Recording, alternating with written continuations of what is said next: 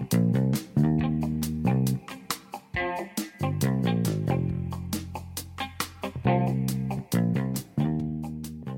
remember in 11th grade, like yourself, and um, I was like a big class clown in school, so I was always getting in trouble. I was always doing like stupid stuff. And uh, one day, my teacher, my English teacher, told me she was like, "You're like the mayor of the class. Like everybody has to follow behind everything you do." And um, as a joke, I like grabbed the poster board and I wrote like "Kamal for mayor." on Oh the my poster board and I hung it up in the classroom and uh, it kind of became like my nickname Oh my in goodness. school. This is Kamal Johnson, the 34 year old mayor of Hudson, New York, talking to me over Zoom. I am Elsabet Franklin, a 16 year old activist. I'm a city girl living in Williamsburg, Brooklyn, but my family has a place in Hudson. I've spent many summers, holidays, and long weekends here. When the pandemic hit the city in March, we packed our car, drove up, and I've been here ever since. Hudson is a small city with a population of 6,144 people, about two hours away from New York City. The main street, Warren Street, is filled with cafes, antique stores, and art. Though it's a city, not too far from it, you can get that country feel by hiking, kayaking, and camping. I've never paid attention to the details of Hudson, but one thing that had always stuck to me was the Republican population and always seeing a huge Trump 2020 flag at the first house we drove by when we made our trips to Hudson. During the long period of time here, I've learned a lot about this little city, discovering that it has made history in January 2020 with its first African American mayor ever since it was founded over 300 years ago. As a full time student activist, mostly doing work around racial issues, I was intrigued by Mayor Kamal Johnson's overwhelming amount of work he has done eight months into his term. He brought up the conversation of anti racism, which was surprising given the conservative nature of parts of Hudson. During the Black Lives Matter marches this year, there were calls for racial justice across the country, in major cities like New York City and Los Angeles. But what do they sound like in a small city like Hudson? And what does it mean to be making these calls as the first black mayor of Hudson? I met Mayor Kamal Johnson on Zoom, and at first I was super nervous to be talking to one of my biggest inspirations, but seeing him in casual clothing and his welcoming personality reassured me. From his stories, I can tell that he was incredibly passionate about the work he does. Kamal always had a connection with the youth, and his passion through that led him to politics. I used to work at the youth center here, and um, I hadn't been there for maybe a couple years. So I walked in one day, and I just was like disappointed in everything that I saw. The place was basically falling apart, and I was just like, this is like one of the programs that saved my life and kind of gave me my first step into leadership and to see it in such bad shape was extremely disappointing. So I went to the council meetings and I was like, hey, you know, I'm a youth worker.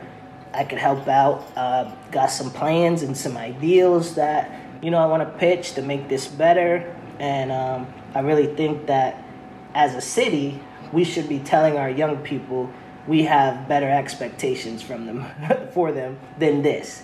And they Yeah. kept telling me like, your ideals are great, it's all good, but like you you're not at the table. Um, there's a process. There's a process. That's when Kamal took it upon himself to get to the table.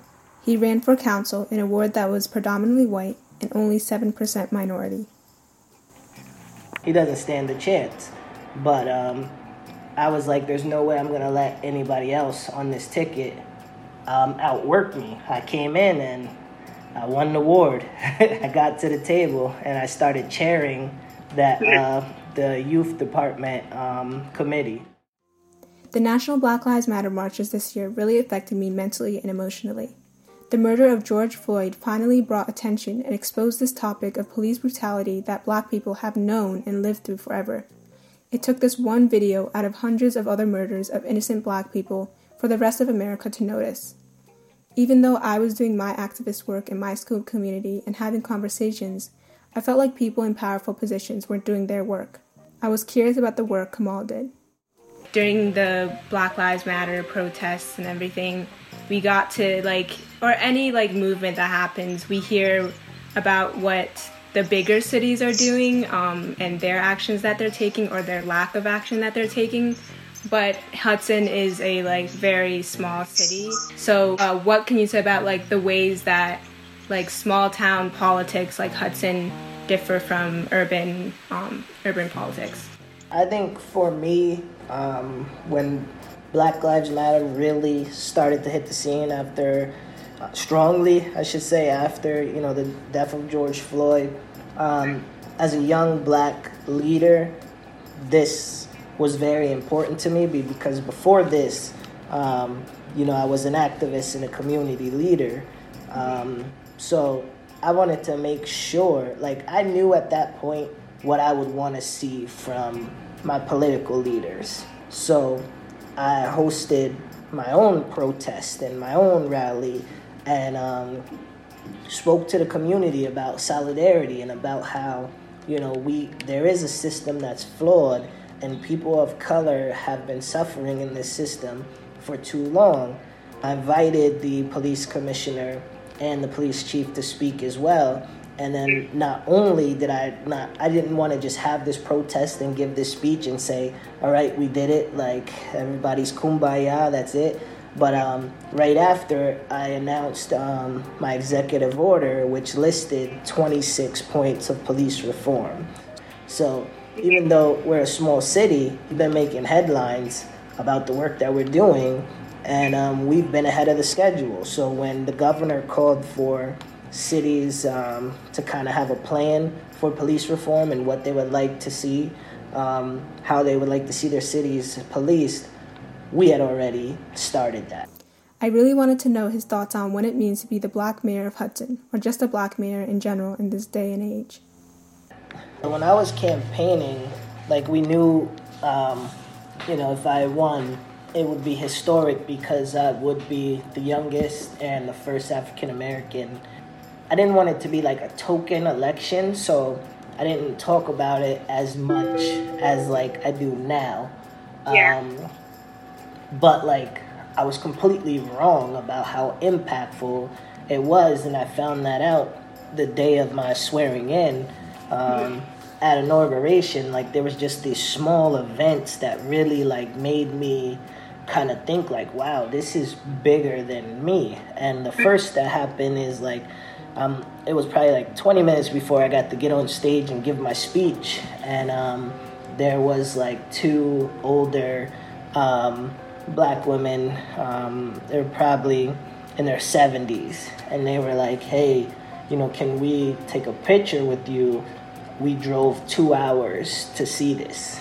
And I was just like, wait, what? I was like, can you take a picture with me? Like, of course. Like, what? Even in that moment, I still didn't comprehend, like, they came down here because, like, you know, for them, they probably never thought they would see this.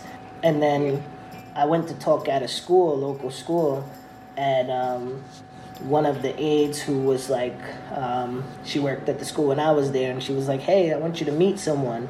And there was this little boy. He was shy, like kind of hiding behind her her leg, and she was like, "Do you know who this is?" And then he was like shaking his head, "No." So I bent down and I was like, "How you doing?" I'm the mayor of the city, and he like looked at me like his eyes got huge, and then he put up his arm next to mine to like see like we're both brown and I'm the mayor and he was just like so amazed that moment I was like whoa this is like this is way bigger than like I thought it would be. And it kind of reminded me of that moment with um, Obama where the little boy wanted to touch his hair. And I was just like I like I didn't like take that kind of like into account like wow now yeah. I just made this normal.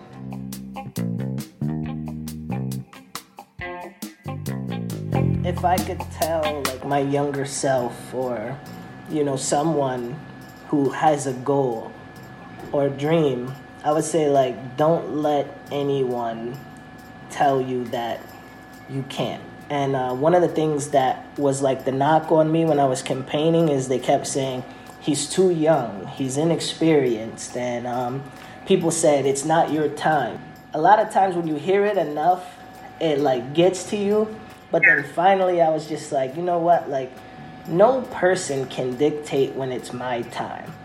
I'm going to like go full full throttle, and um, you know if it's my time, then it's gonna be my time. And then, you know there's a saying like, whatever's for you won't miss you. And I was like, so if this is for me, then you know I'm gonna get it. And now it's my time. I have the struggle of letting other people's opinion get to me about a goal I want to pursue and achieve. I always remember that no one really knows my abilities, and I'm the only one to be able to know if I could do something. What is a goal you are trying to achieve but are having a hard time doing it because of the opinions of others? Are you going to let these outside opinions get to you? After I logged off of this interview, I felt so fulfilled and I learned so much through it. Kamal was so humble and I felt his passion for his work and everything he said. I can tell he's a hard worker and his energy goes straight to creating change. His work through activism drives me to keep doing the work I do and make history just like he did.